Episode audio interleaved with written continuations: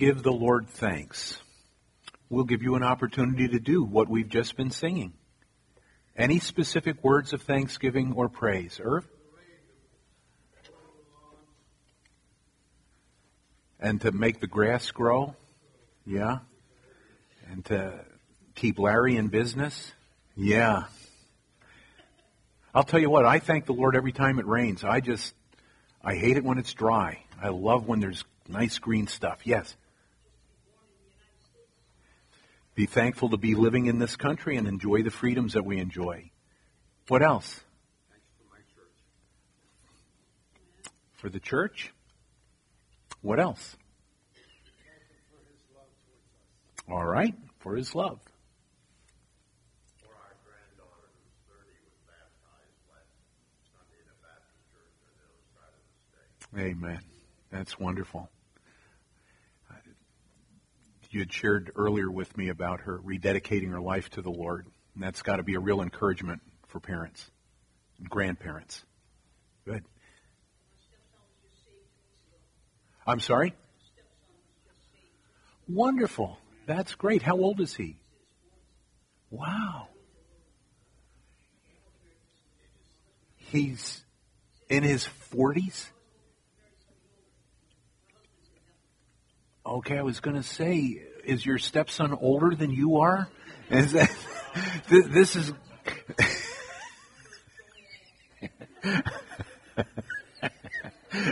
No, that's great. All right. Yes, Alice. For good health. Amen. And now you probably really enjoyed that first song tonight. Being from Kentucky. Boy, did it make you want to stomp your foot a little bit? And yeah, yeah. It's, yeah, yeah. We, we, uh, if it hadn't been for bad luck, we'd have no luck at all. All right. Yeah, again, Irv. Uh, you're allowed three if you want them.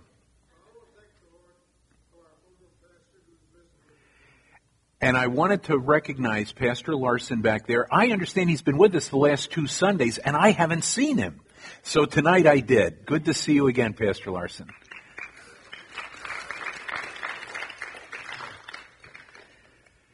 How about ladies who were on the retreat? Do you have anything that you would like to share? Thankful for a wonderful retreat.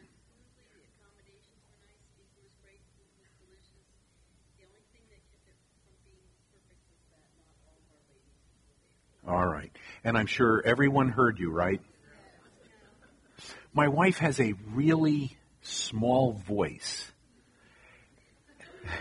She she does. I, I and and so I've just shared, shared something with you for which I am thankful. Uh,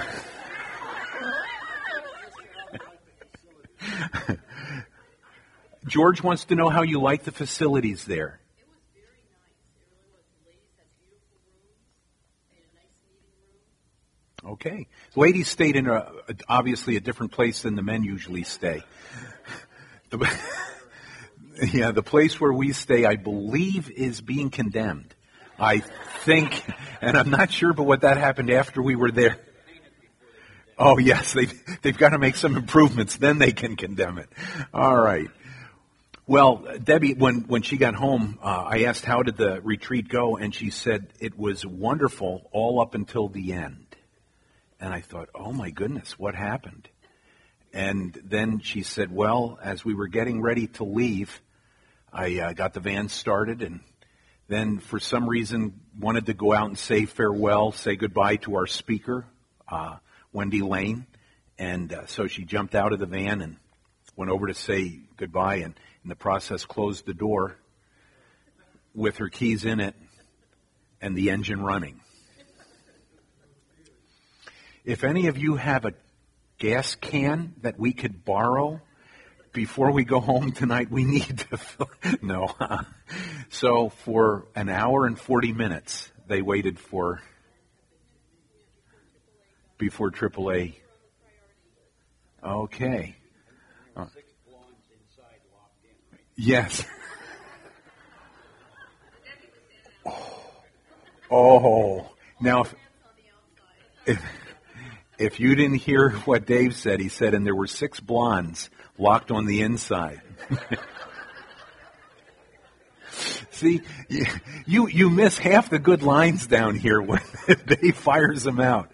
Anyway, well, I'm glad and thankful that the ladies are back safely. They had a wonderful time. I understand that uh, for Wendy Lane, this was her first retreat where she spoke. And uh, obviously, as uh, Chris's wife, that's a, a wonderful thing to have her participate and uh, with her background and her understanding of the Word and so forth. So I'm glad the, the ladies went. Now, next year, we need to have more of you ladies go. You need to, to sign up. And fellas, we've got ours coming up the last week in February.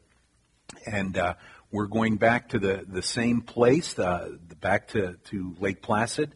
And uh, we'll get some details for you as the time gets closer.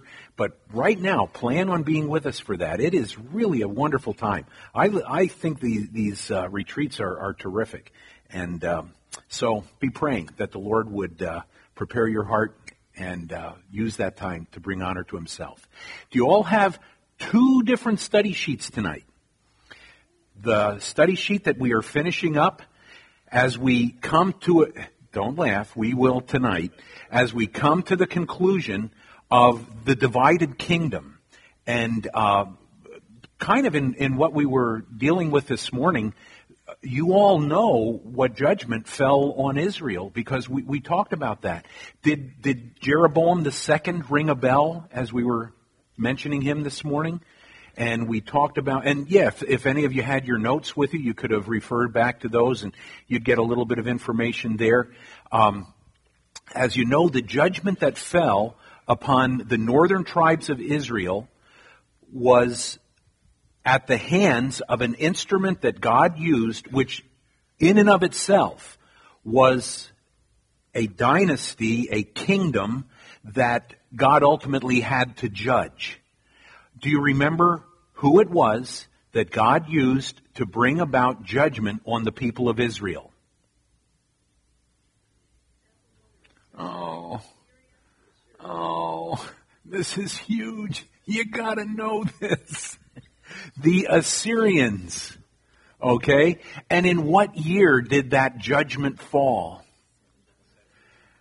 seven twenty-two B C So in seven twenty-two, the Assyrians came in to the northern tribes and took them captive, left some of the people remain in the land, but took a number of the people, and then, as was their custom to do, took those people and scattered them around the domain that was under the, the rule of the Assyrians. That was known as the dispersion.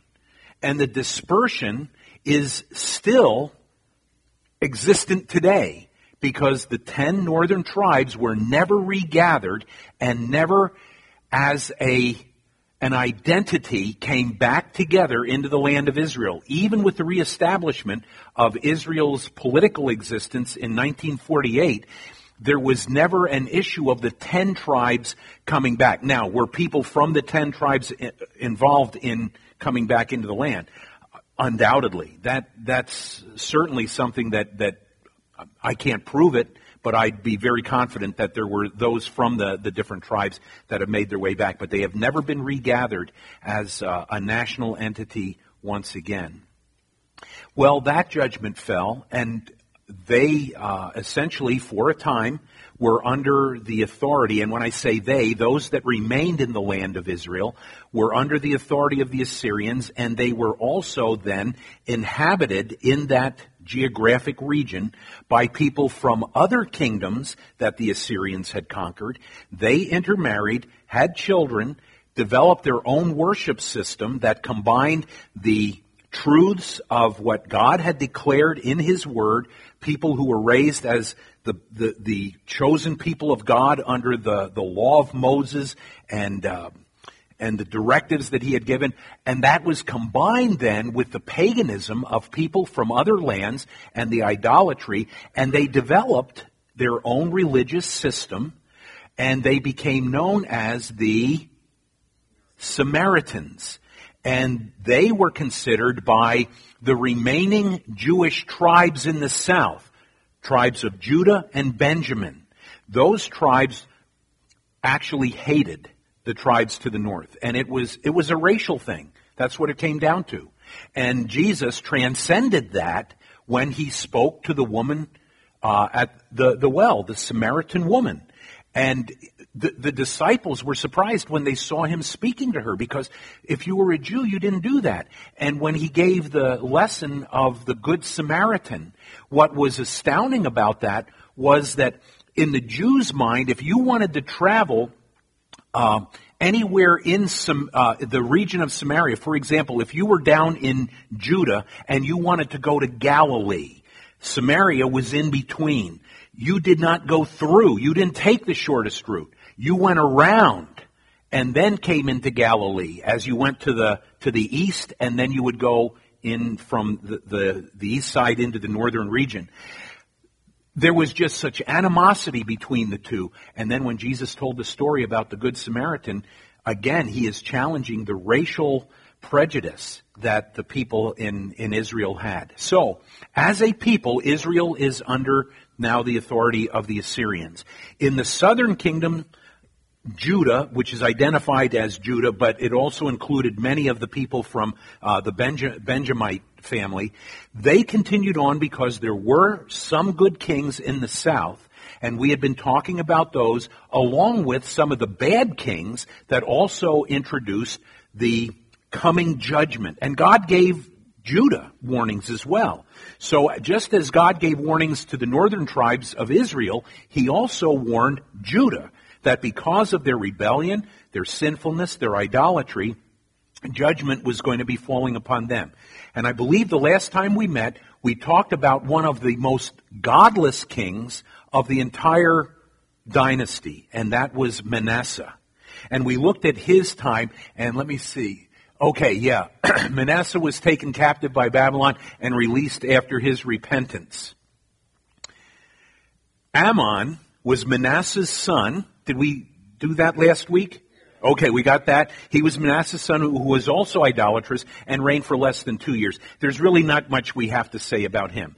But his offspring became the next king, and we are now introduced to probably the greatest spiritual impact on the people of Israel as a king since the time of David. David. Josiah was the, the, the grandson of the worst king. For one reason or another, God sovereignly saw to it that he had been trained in the things of the Lord, and that training is going to take on a whole new dimension as the books of the law are discovered. Now, I, I didn't mark this down. Did we cover this last week? We did not. Okay. Josiah became king of Judah and initiated the greatest revival in that kingdom's history.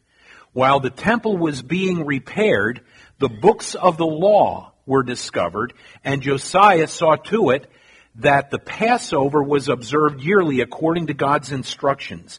Now, I want to point that out, but then take a moment to ask you a question. If the children of Israel were not living under the directions of the law, what vacancies, what what empty religious or, or what uh, spiritual practices that they should have been involved in, what would they have been missing? What what would have been gone from their behavior and from their practice? Well, truth, yeah, that's in a general sense, but tell me some specifics.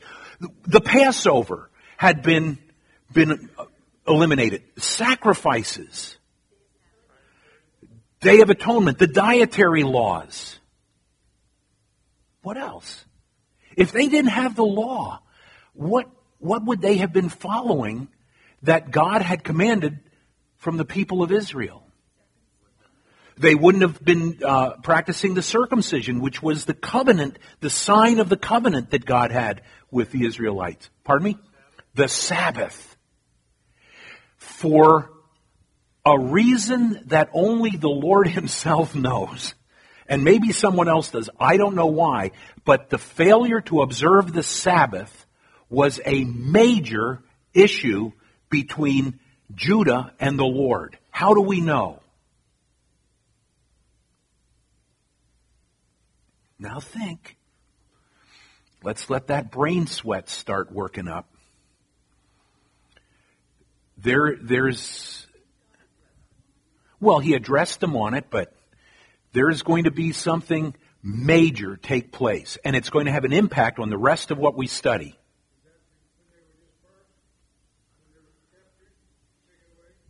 Keep going.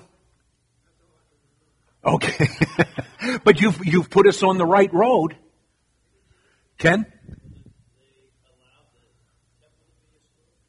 Not that they allowed the temple to be destroyed. It has more to do with time.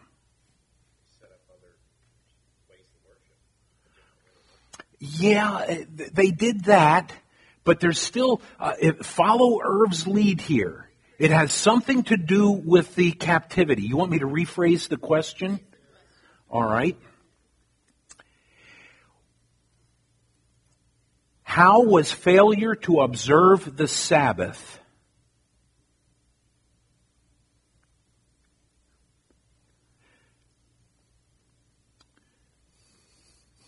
That's not right. I give up trying to rephrase the question. Uh, I'm just going to tell you, okay? That'll, that, that'll get us both out of, out of a hole here. When the children of Israel were taken captive by the Babylonians, the period of time that they were held captive was in direct proportion to the number of Sabbaths they had failed to observe. Does that make sense? So the judgment was directly related to the number of Sabbaths that were ignored by the children of Israel, and it wound up that their captivity lasted for seventy years. And as a result, they could basically time when God was going to deliver them. And that was not That was not something special only by looking at the number of Sabbaths, but God is actually going to tell them that. And we're, we're going to take a look at that when we get into the, the next segment. Carl.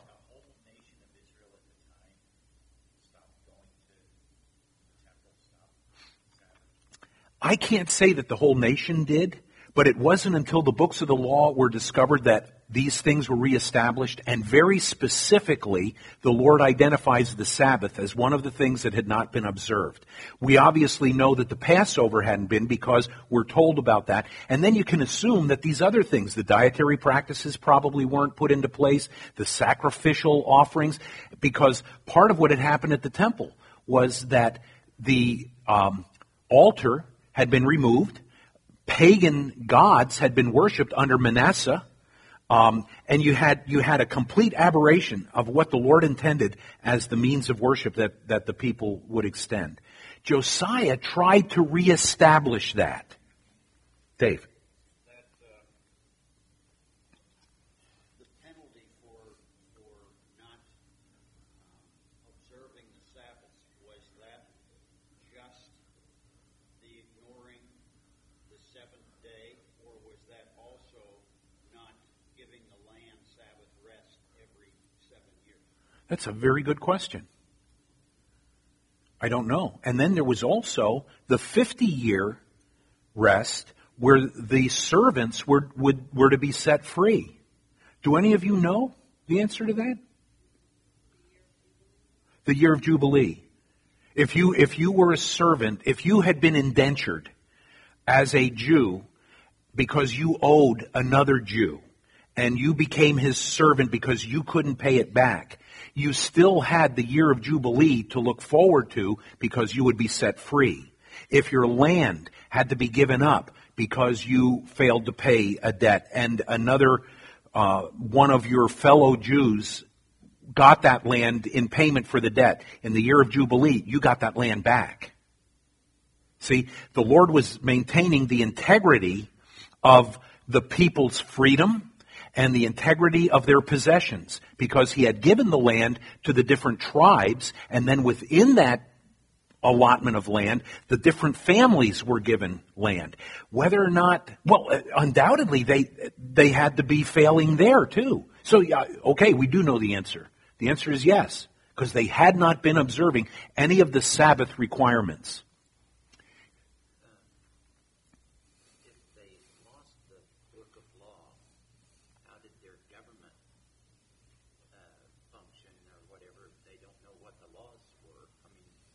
was it.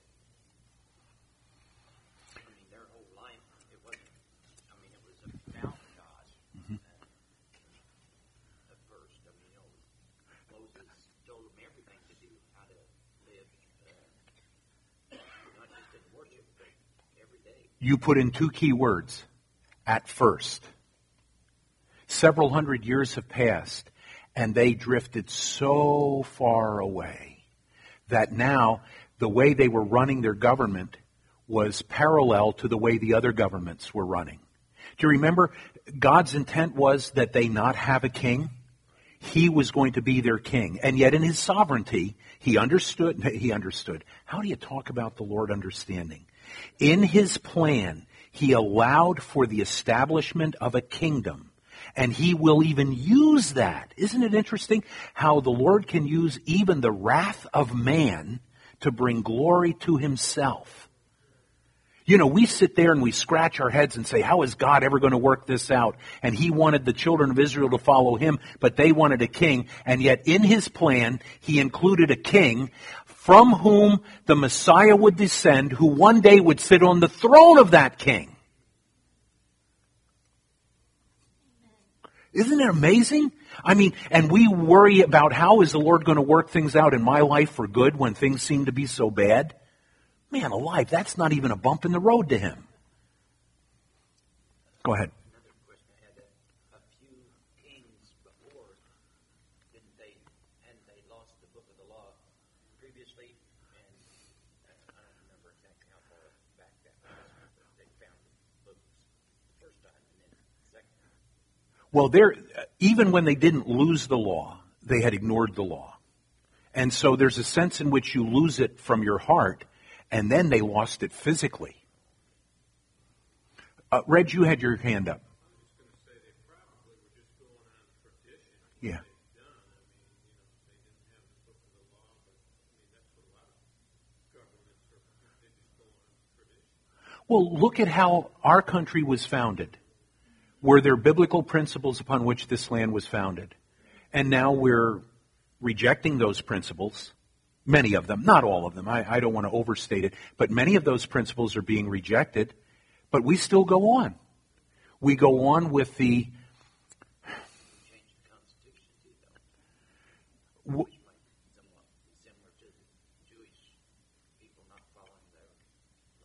now, are you talking about like the amendments to the Constitution? Or just ignoring it? Well, pretty much ignoring it. I mean, I guess it's how you look at it. Yeah. Well, I think what we see, for example, today, the idea of the Constitution was that it would be uh, government of the people, by the people, and for the people. And, honey, is that your phone? Okay. I don't get to call anybody else down on this, except maybe my mother-in-law if her phone goes off. And then... Oh, now all of a sudden all these phones are coming out and I'm hearing beeps all over the place. What were we just talking about? Oh, the Constitution, of the people, by the people, for the people. Um, the judiciary was supposed to interpret the laws. What we're seeing today is now the judiciary makes laws. And of course people are crying out about this because it's really not part of the Constitution.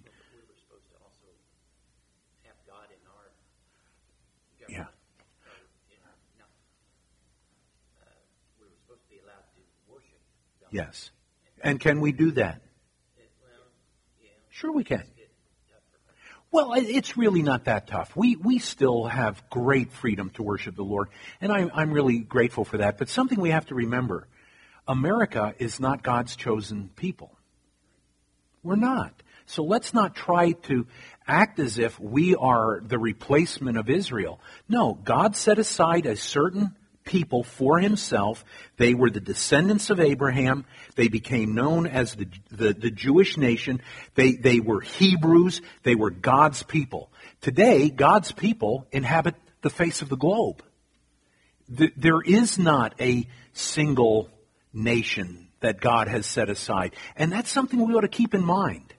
When we talk about a one-world government, some people are really troubled by that. Do you all understand that that's what the Lord intends to bring about?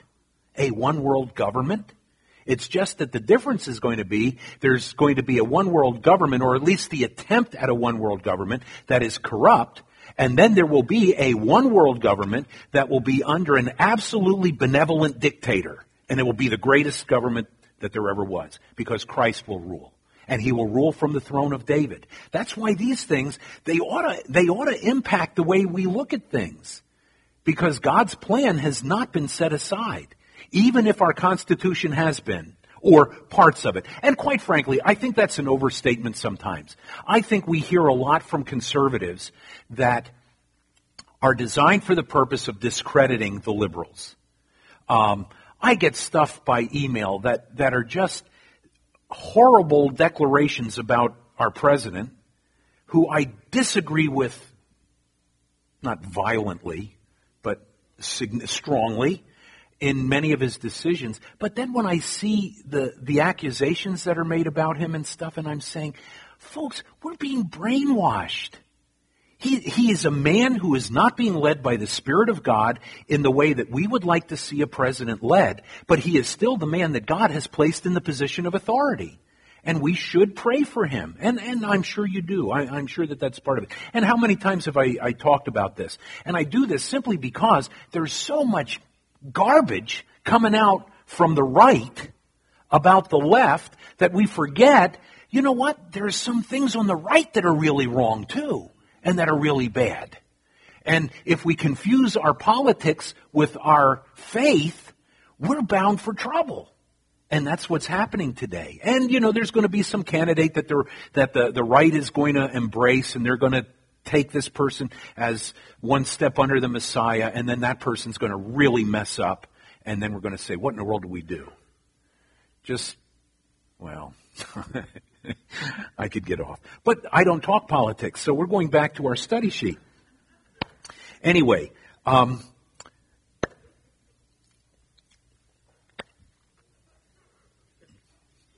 Josiah was a good guy. Let's go on. All right.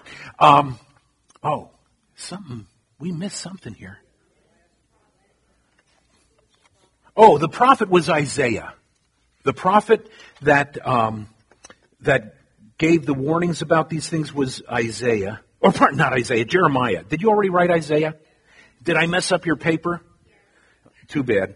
Uh, Jeremiah was the prophet that worked with Josiah to bring about reformation. I'm sorry, it wasn't Isaiah, it was Jeremiah. Although the, the prophets often worked hand in hand. And you can go back to your sheet that has all the different prophets listed, and you can see there. Now let me just mention the other kings that followed. And I don't believe...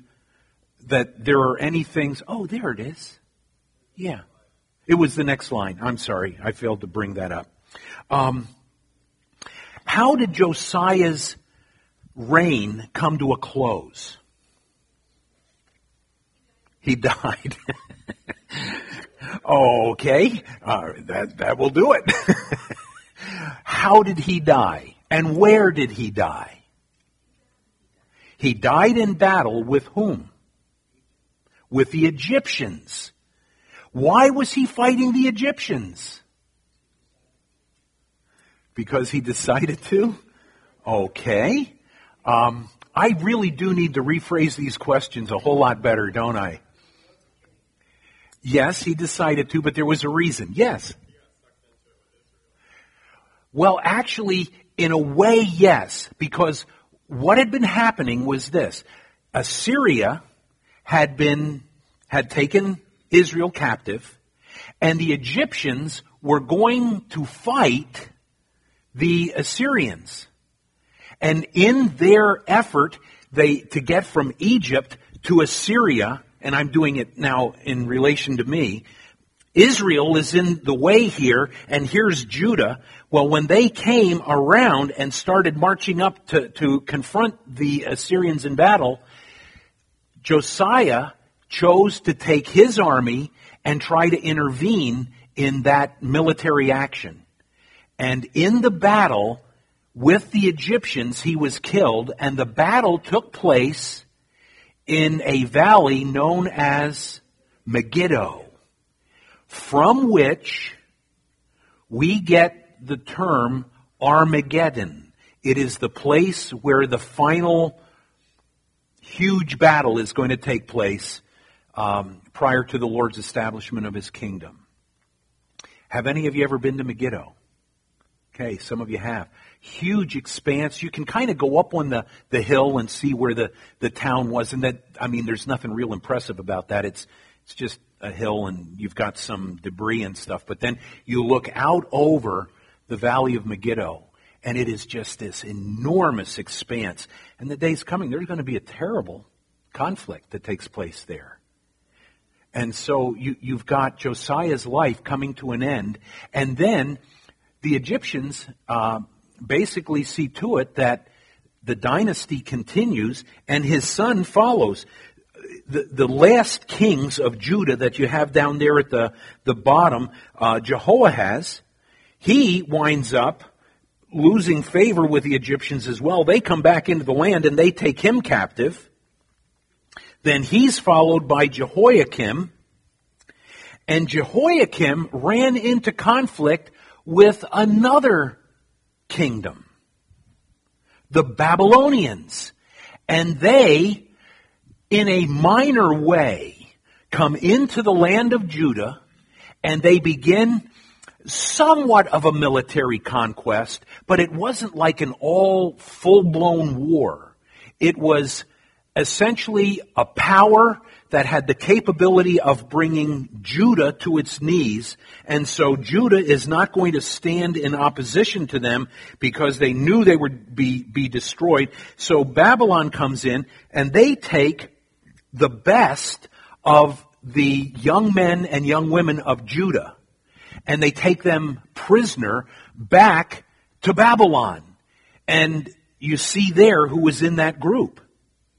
Daniel and the three other children of Israel, whose names were changed to Shadrach, Meshach, and Abednego, and they are in the land of Babylon as other events are unfolding back in Judah. So when the captivity, when the initial phases of the captivity that ultimately would destroy the identity of the southern tribes in the land in which they were dwelling, that that in the initial phase began under the reign of Jehoiakim. He was taken captive, and his son, Jehoiachin, was placed on the throne. And he was the one who ultimately surrendered Jerusalem to Nebuchadnezzar, but not for the purpose of destruction. The surrender involved... Um,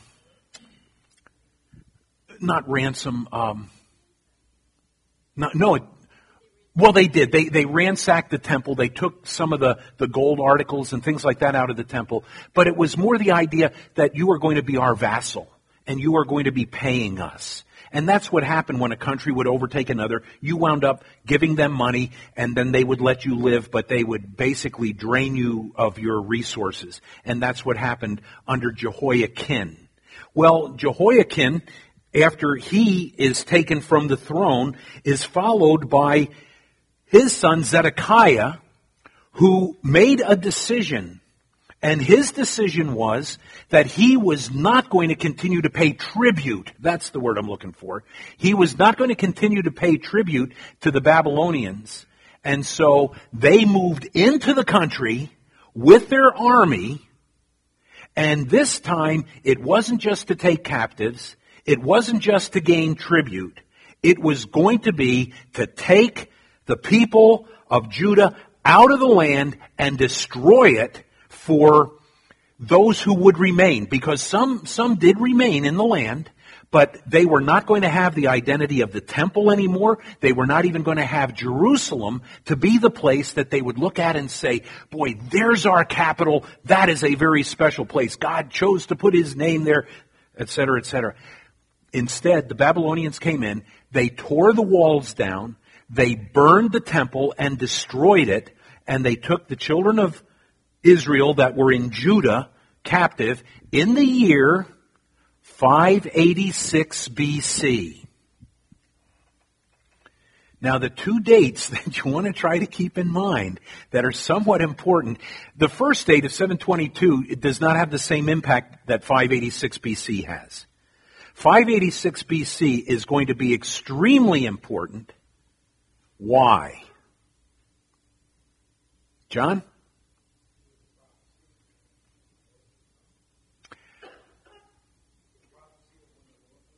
No, not not this yet, but it, you know what? It's kind of like a subset of that prophecy of when the Lord would come, but it's not the actual prophecy itself, but it, it, it's tied into it. Yes. Okay, now you all heard that again. Honey, you have to...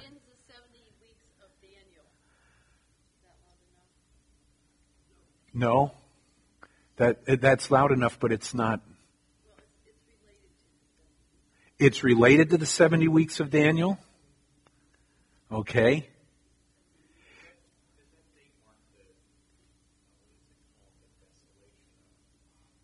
The the the, the abomination of desolation.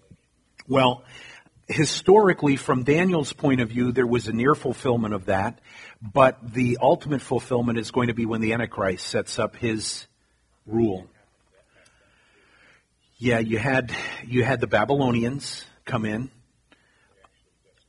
and well, there was a desecration of the temple that occurred with um, the Roman general. Wait a minute, Antiochus Epiphanes, and they sacrificed the pig on the altar and so forth. But that's that's going to come a little later.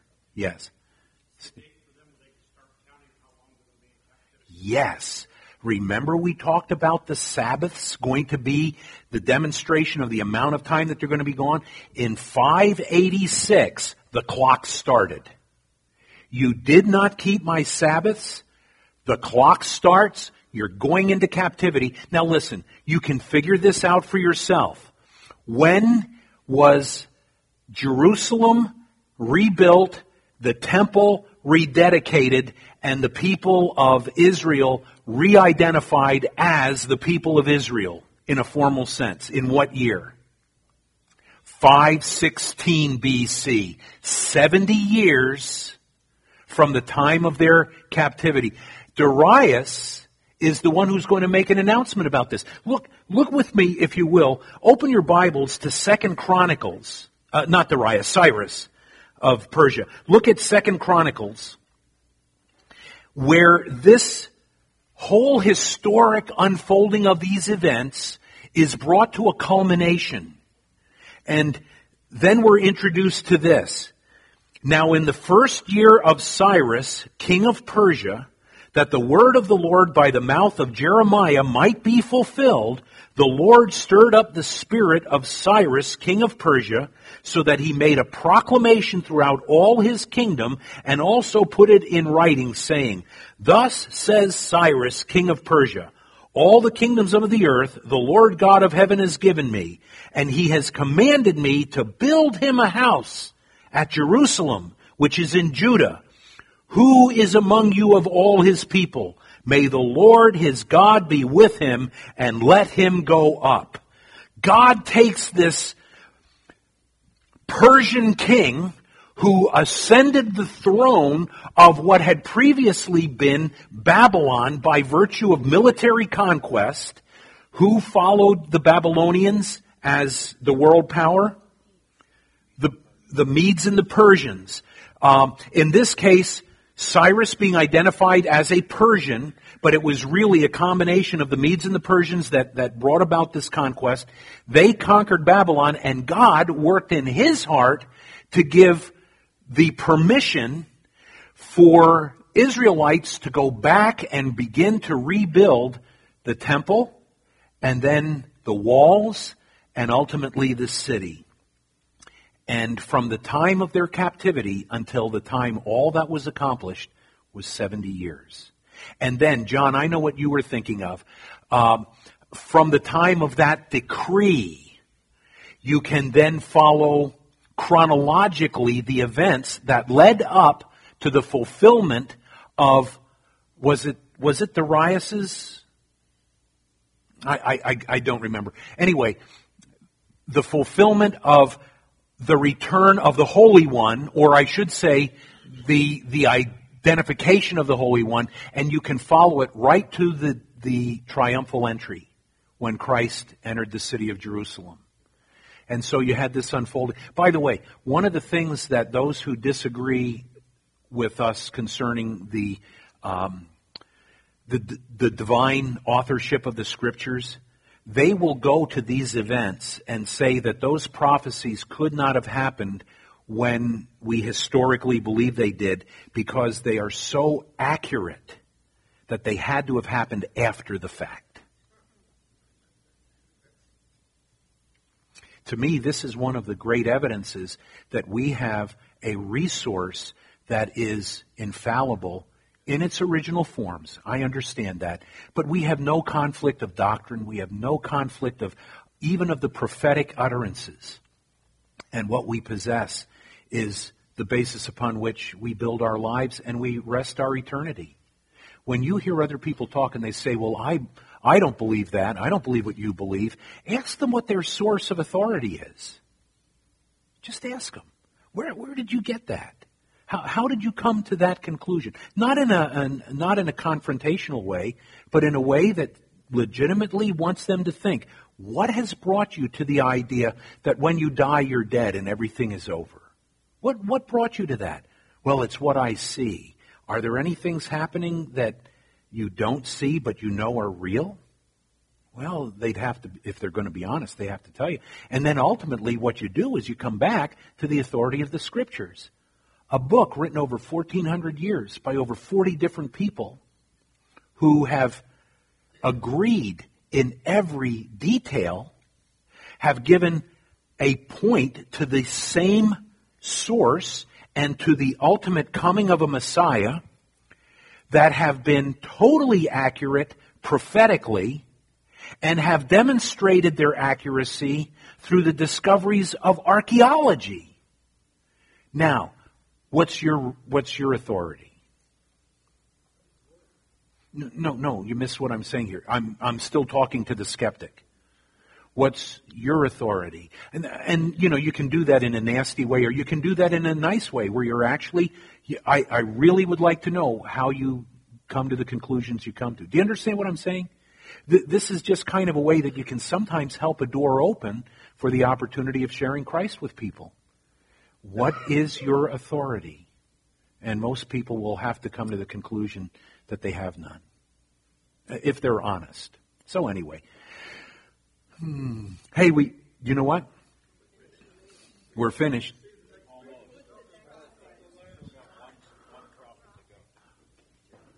The last king of Judah, Jehoahaz, taken prisoner to Egypt. Jehoiakim, king when Daniel and his friends were taken captive. Jehoiachin. Sometimes I get all caught up in our conversation. I forget this. Oops. Okay, yeah, I, I'm getting to it. Did, did you still need this up there? Okay. All right.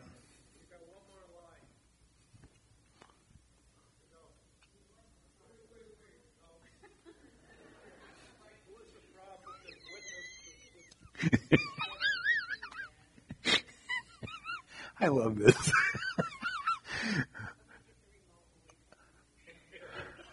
I'm not trying to be nasty. Have, do we all have this now?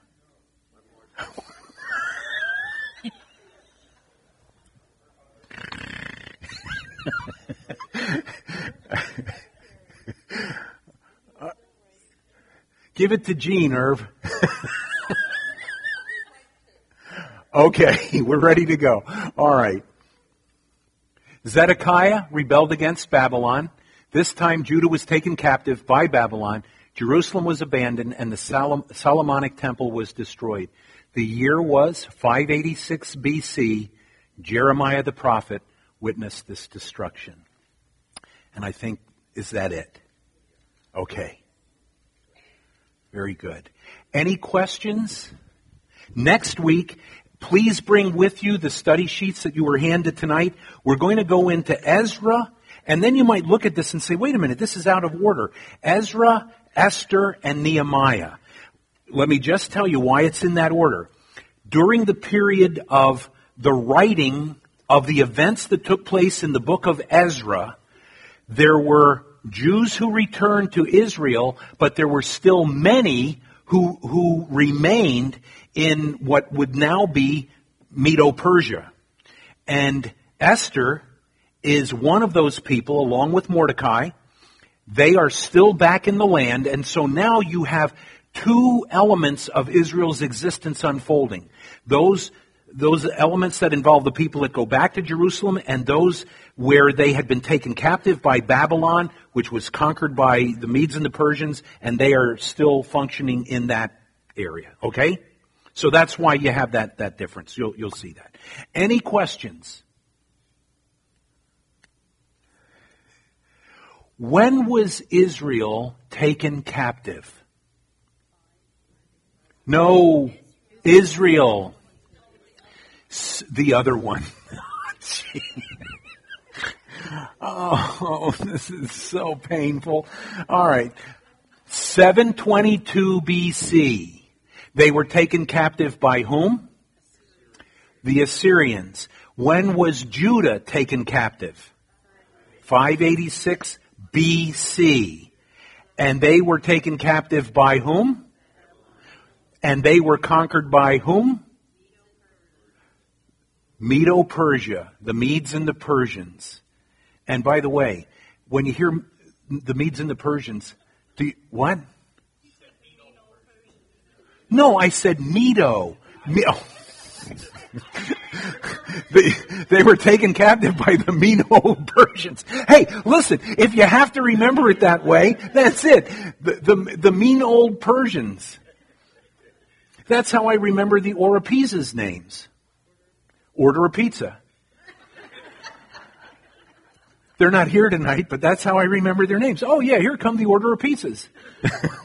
All right, the mean old Persians, the Medes and the Persians. Good night.